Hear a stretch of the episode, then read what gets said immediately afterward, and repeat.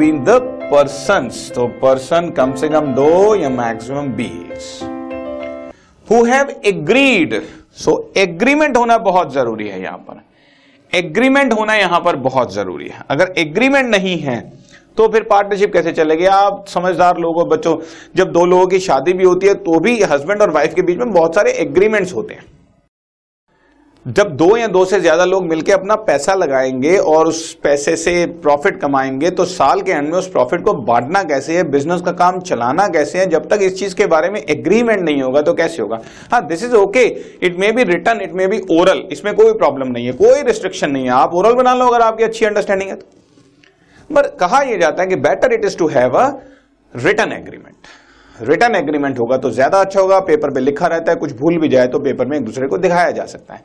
Oral agreement चलता है बहुत अच्छी अंडरस्टैंडिंग है चलेगा। बट एग्रीमेंट होना ज़रूरी है।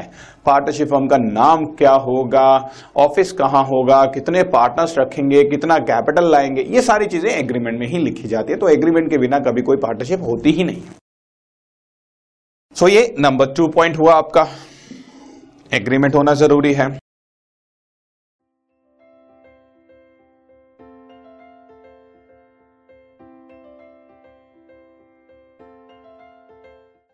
This podcast is brought you by Hubhopper Shiksha Abhiyan अगर आपको ये पॉडकास्ट पसंद आया तो प्लीज़ लाइक शेयर और सब्सक्राइब करें और वीडियो क्लासेस के लिए शिक्षा अभियान के यूट्यूब चैनल पर जाएँ।